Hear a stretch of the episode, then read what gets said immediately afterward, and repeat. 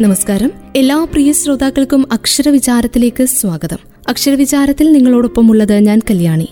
പ്രിയ നടൻ ജയന്റെ അജ്ഞാത ജീവിതം ഒരു പുസ്തകത്തിലൂടെ വെളിപ്പെടുത്തുകയാണ് എസ് ആർ ലാൽ എന്ന എഴുത്തുകാരൻ.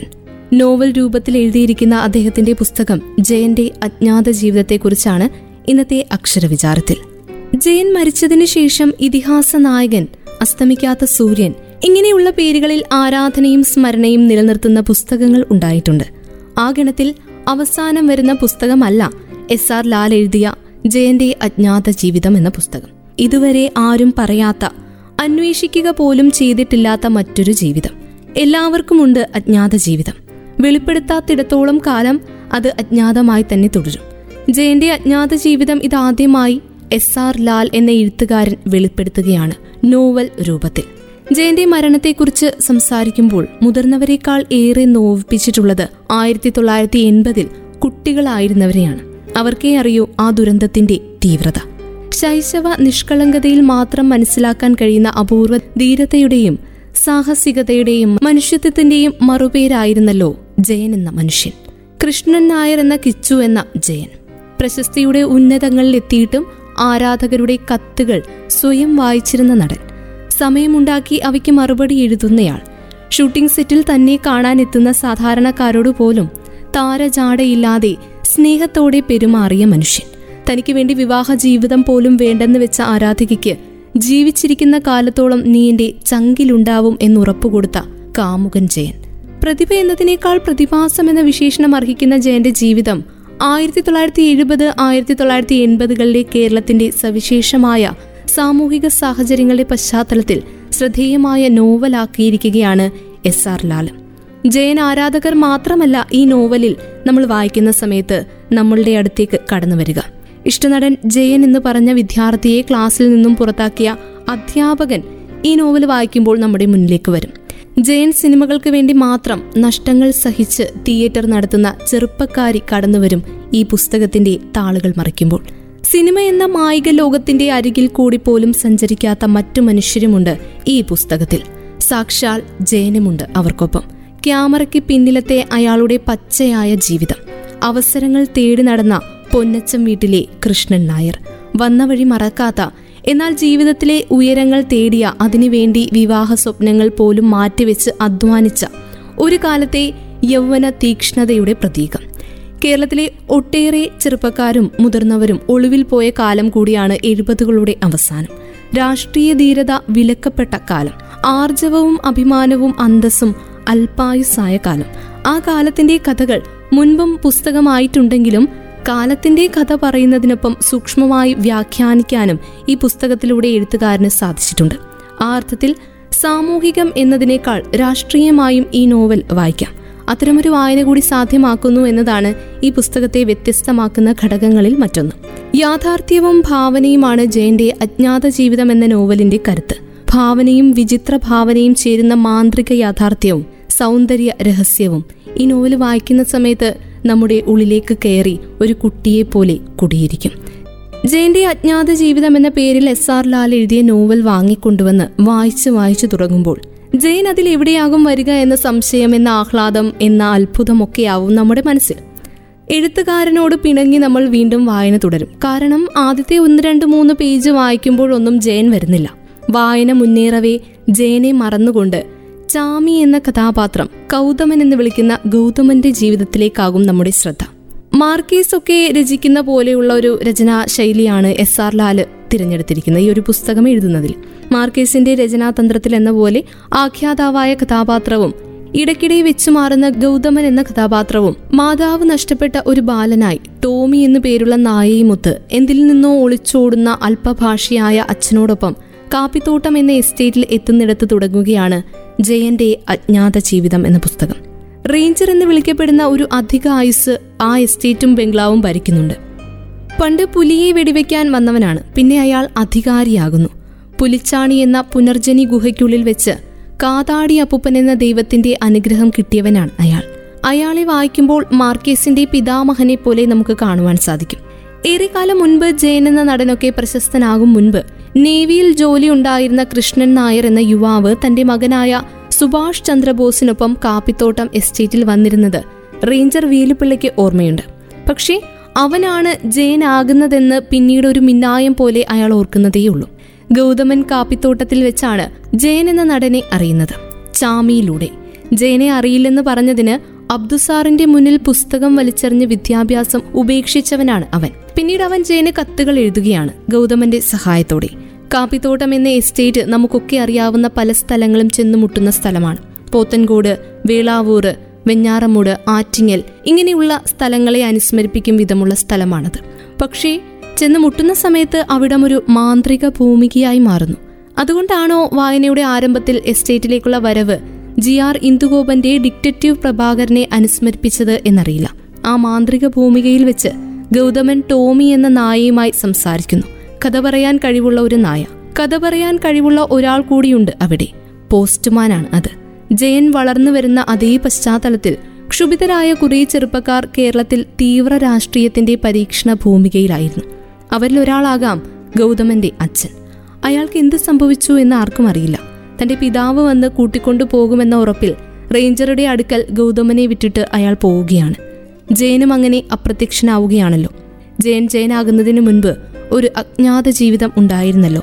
മരിച്ചതിനു ശേഷവും ജയൻ ജീവിക്കുകയാണ് അജ്ഞാതനായി. അങ്ങ് അമേരിക്കയിൽ എവിടെയോ. ഇങ്ങനെ ഉദ്യോഗഭരിതമായ സംഘർഷഭരിതമായ എഴുത്തിലൂടെ കഥയുമായി മുന്നോട്ടു പോവുകയാണ് ലാൽ. അങ്ങനെ ഒരിക്കൽ ജയനെ അന്വേഷിച്ചു പോകുന്ന ചാമി പിന്നീട് പല പല രൂപങ്ങൾ സ്വീകരിച്ച് ജോൺ എബ്രഹാമായി ന്യൂജേഴ്സിയിൽ ജീവിക്കുന്നു. ജയൻ വരിക തന്നെ ചെയ്യുമെന്ന് അയാൾ വിശ്വസിക്കുന്നു. അതേസമയം ജയന്റെ അജ്ഞാത ജീവിതത്തിന്റെ കൂടുതൽ നിഴൽവീണ ഭാഗമെന്നോണം ഗൗതമന്റെ ജീവിതം പുരോഗമിക്കുന്നു. പ്രണയസാഫല്യം നേടാൻ കഴിയാത്ത അംബിക എന്ന സമ്പന്നയായ യുവതി ജയന്റെ സിനിമ മാത്രം കളിക്കുന്ന ഒരു ടാക്കീസ് സ്ഥാപിച്ച ശേഷം ജയന്റെ മരണത്തോടെ അതിനുള്ളിൽ തന്നെ ആത്മഹത്യ ചെയ്യുന്നു. മുത്തച്ഛൻ നടത്തിയിരുന്ന ദ്വീപ് എന്ന മാസികയുടെ എഡിറ്ററായി മാറുന്ന സർക്കാർ ഉദ്യോഗസ്ഥൻ കൂടിയായ ഗൗതമൻ തന്റെ പ്രണയിനിയായ മീനാക്ഷിയെ വർഷങ്ങൾക്ക് ശേഷം ദ്വീപിലൂടെ കണ്ടെത്തുന്നു. ഗൗതമനുമുണ്ട് ഒരു ജയൻ ജീവിതം. ജയന്റെ സിനിമ മാത്രം കളിക്കുന്ന അംബിക ടാക്കീസിലെ ടിക്കറ്റ് കൊടുപ്പുകാരനായിട്ട്. ഒടുവിൽ അവനും അമേരിക്കയിൽ എത്തുകയാണ്. സാഹിത്യകാരനായി. അവിചാരിതങ്ങളുടെ തുടർച്ചകളിൽ ജയനോ ജയനെ അന്വേഷിക്കുന്നവരോ കണ്ടുമുട്ടുന്നുണ്ട് ഈ നോവലിൽ. വായനയ്ക്കൊടുവിൽ അത് ആരെയാണ് ഇവർ അന്വേഷിക്കുന്നതെന്ന് തോന്നിപ്പോവും. ജയൻ തന്റെ ആരാധകരെ അന്വേഷിക്കുകയാണോ?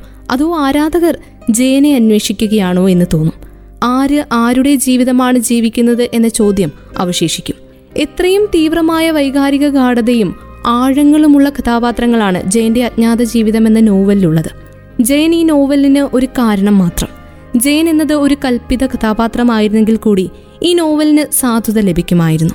ജയനിലൂടെ ഒരു കാലത്തെയും അതിന്റെ കാമനകളെയും നോവലിസ്റ്റ് അടയാളപ്പെടുത്തുന്നു. ഒപ്പം കേരളത്തിലെ ജനപ്രിയ സാംസ്കാരിക അബോധത്തിൽ നിലീനമായി കിടക്കുന്ന മിത്തുകളെയും ചരിത്രത്തെയും ഫിക്ഷന്റെ സാന്നിധ്യത്തിൽ സാധുതയുള്ള ആഖ്യാനങ്ങളായി പരിവർത്തിപ്പിക്കുകയാണ് പ്രിയ എഴുത്തുകാരൻ.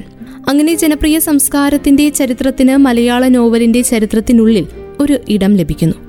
ഇത് കോടമ്പാക്കത്തിന്റെ കഥയല്ല. ഇത് ജയൻ എന്ന നടന്റെ ഉത്ഥാന പതനങ്ങളുടെയും കഥയല്ല. ജയൻ പശ്ചാത്തലമാകുന്ന ഒരു സാമൂഹ്യ ജീവിതത്തിൽ നടൻ എന്ന വ്യക്തിത്വത്തിനുപരിയായി മനുഷ്യൻ എന്ന ഒരു അസ്തിത്വം ഉണ്ടായിരുന്ന കൃഷ്ണൻ നായർ എന്ന യുവാവിന്റെ ആരും അറിയാത്ത കഥ കൂടിയാണ്. ഒരുപക്ഷെ അതായിരിക്കില്ല ചിലപ്പോൾ കൃഷ്ണൻ നായരുടെ കഥ. എന്നാൽ ഈ നോവലിന് ശേഷം എഴുത്തുകാരൻ എസ് ആർ ലാൽ എഴുതിയ ആ അജ്ഞാത ജീവിതം കൂടിച്ചേരുന്നതാണ് ജയന്റെ ജീവിതം. ഡാൻ ബ്രൗൺ എഴുതിയിട്ടുള്ള നോവലുകളിൽ എന്ന പോലെ പരിണാമഗുപ്തിയെ മുന്നോട്ട് നയിക്കുന്ന രഹസ്യം ഒരുപക്ഷെ ഒരിക്കലും വെളിപ്പെടുത്തണമെന്നില്ല ഈ നോവലിലും. ചാമിക്ക് ജയനോട് പറയാനൊരു കാര്യമുണ്ട്. അത് ആരോടും അയാൾ പറയുന്നില്ല. ജയനോട് മാത്രം പറയാനുള്ള ആ കാര്യം ഒരിക്കലും പറയപ്പെടാനും സാധ്യതയില്ലെന്നിരിക്കെ പറയാനാകാത്തതിന്റെ പറച്ചിലെന്ന സാധ്യത മാത്രമാണ് കഥയുടെ ആന്തരിക ഊർജമായി നിൽക്കുന്നത്. തികച്ചും നൂതനമായ ഒരു രീതിയാണ് മലയാള നോവലിനെ സംബന്ധിച്ചിടത്തോളം ഈ പുസ്തകം. എല്ലാ മനുഷ്യർക്കും തങ്ങൾക്ക് പ്രിയപ്പെട്ടവരോട് പറയാൻ ചിലതുണ്ടാകും. സ്വാമിനാഥന് ജയനോട് ഗൗതമന് അച്ഛനോട് അംബിക അമ്മയ്ക്ക് ഗൗതമനോട് ഭാര്യയ്ക്ക് പോസ്റ്റ്മാനോട് ജയന് അംബികയോട് അത് പറയാതെയും കേൾക്കാതെയും ഏറെ പേരും ഭൂമി വിട്ടു പോകുന്നു. അങ്ങനെ അപൂർണമാകുന്നു ചില വാക്കുകൾ. അത് എന്നെങ്കിലും എവിടെ വെച്ചെങ്കിലും പൂർത്തീകരിക്കപ്പെടുമോ എന്ന് നോവലിസ്റ്റ് നമ്മളോട് ചോദിക്കുകയാണ്. ധർമ്മൻ എന്ന പേര് മാറേണ്ടി വന്ന ടോമി ഒടുവിൽ ചാമിയെ അന്വേഷിച്ച് റെയിൽവേ ട്രാക്കിലൂടെ പടിഞ്ഞാറേക്ക് നടക്കുന്നു. എന്നിട്ട് അപ്രത്യക്ഷമാകുന്നുണ്ട്. ഗൗതമന്റെ അച്ഛനെ പോലെ റേഞ്ചർ പോയതുപോലെ ജയൻ പോയതുപോലെ. വളരെ പാരായണക്ഷമതയുള്ള ഒരു നോവൽ കൂടിയാണിത്. ജയന്റെ ജീവചരിത്രമാണ് നമ്മൾ അന്വേഷിച്ചു പോകുന്നുവെങ്കിൽ ഈ പുസ്തകം നമുക്ക് ഒന്നും തരില്ല. തരുന്നത് ഇച്ഛാഭംഗം മാത്രം. ജയന്റെ ജീവചരിത്രത്തെക്കുറിച്ചല്ല. ജയൻ വെറുമൊരു പശ്ചാത്തലമാവുകയാണ് ഒരു നോവലിന്റെ ഭൂമികയിൽ. മലയാള മനസ്സുകളിൽ പൗരുഷത്തിന്റെ പ്രതീകമായി പകരം വെക്കാൻ ഒരു അപരനില്ലാതെ ജയൻ ഇന്നും ജീവിക്കുന്നുണ്ട്. മലയാള സിനിമയിൽ പൗരുഷത്തിന്റെ പ്രതീകമായി ജ്വലിച്ചുയർന്ന് സാഹസികതയുടെ ഉയരങ്ങളിൽ വീണു പൊലിഞ്ഞ നക്ഷത്രം. ആയിരത്തി തൊള്ളായിരത്തി എഴുപത്തിനാലിൽ ശാപമോക്ഷത്തിൽ തുടങ്ങി എൺപതുകളിൽ കോളിളക്കത്തിൽ അവസാനിച്ച അഭിനയവും ജീവിതവും.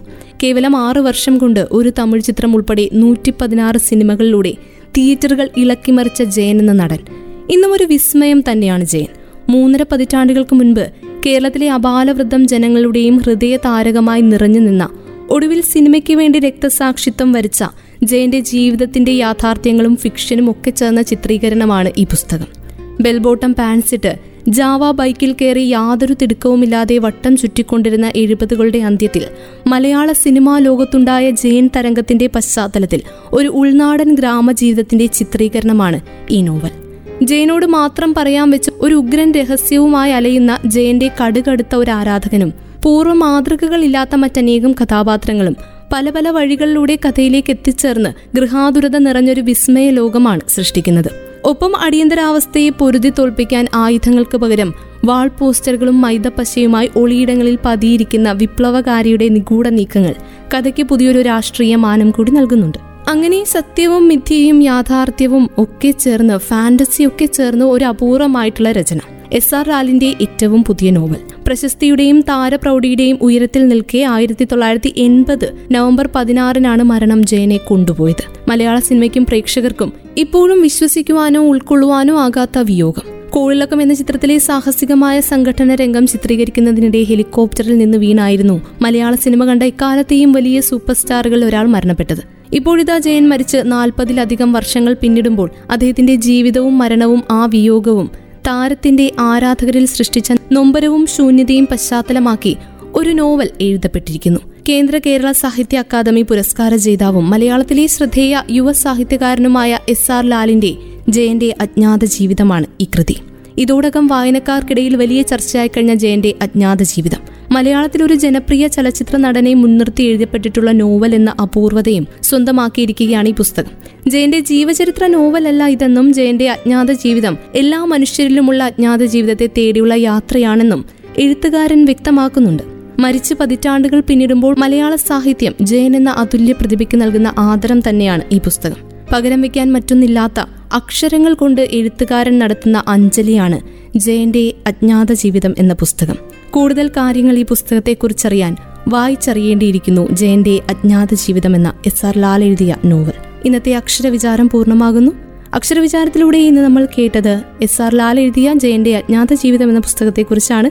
വീണ്ടും അടുത്ത അധ്യായത്തിൽ മറ്റൊരു പുസ്തകവുമായി ഒരുമിക്കാം. ഇത്രയും സമയം അക്ഷരവിചാരത്തിൽ നിങ്ങൾക്കൊപ്പം ഉണ്ടായിരുന്നത് ഞാൻ കല്യാണി. തുടർന്നും കേട്ടുകൊണ്ടേയിരിക്കും radio Mangalam ninety one point two. നാടിനൊപ്പം നീരിനൊപ്പം.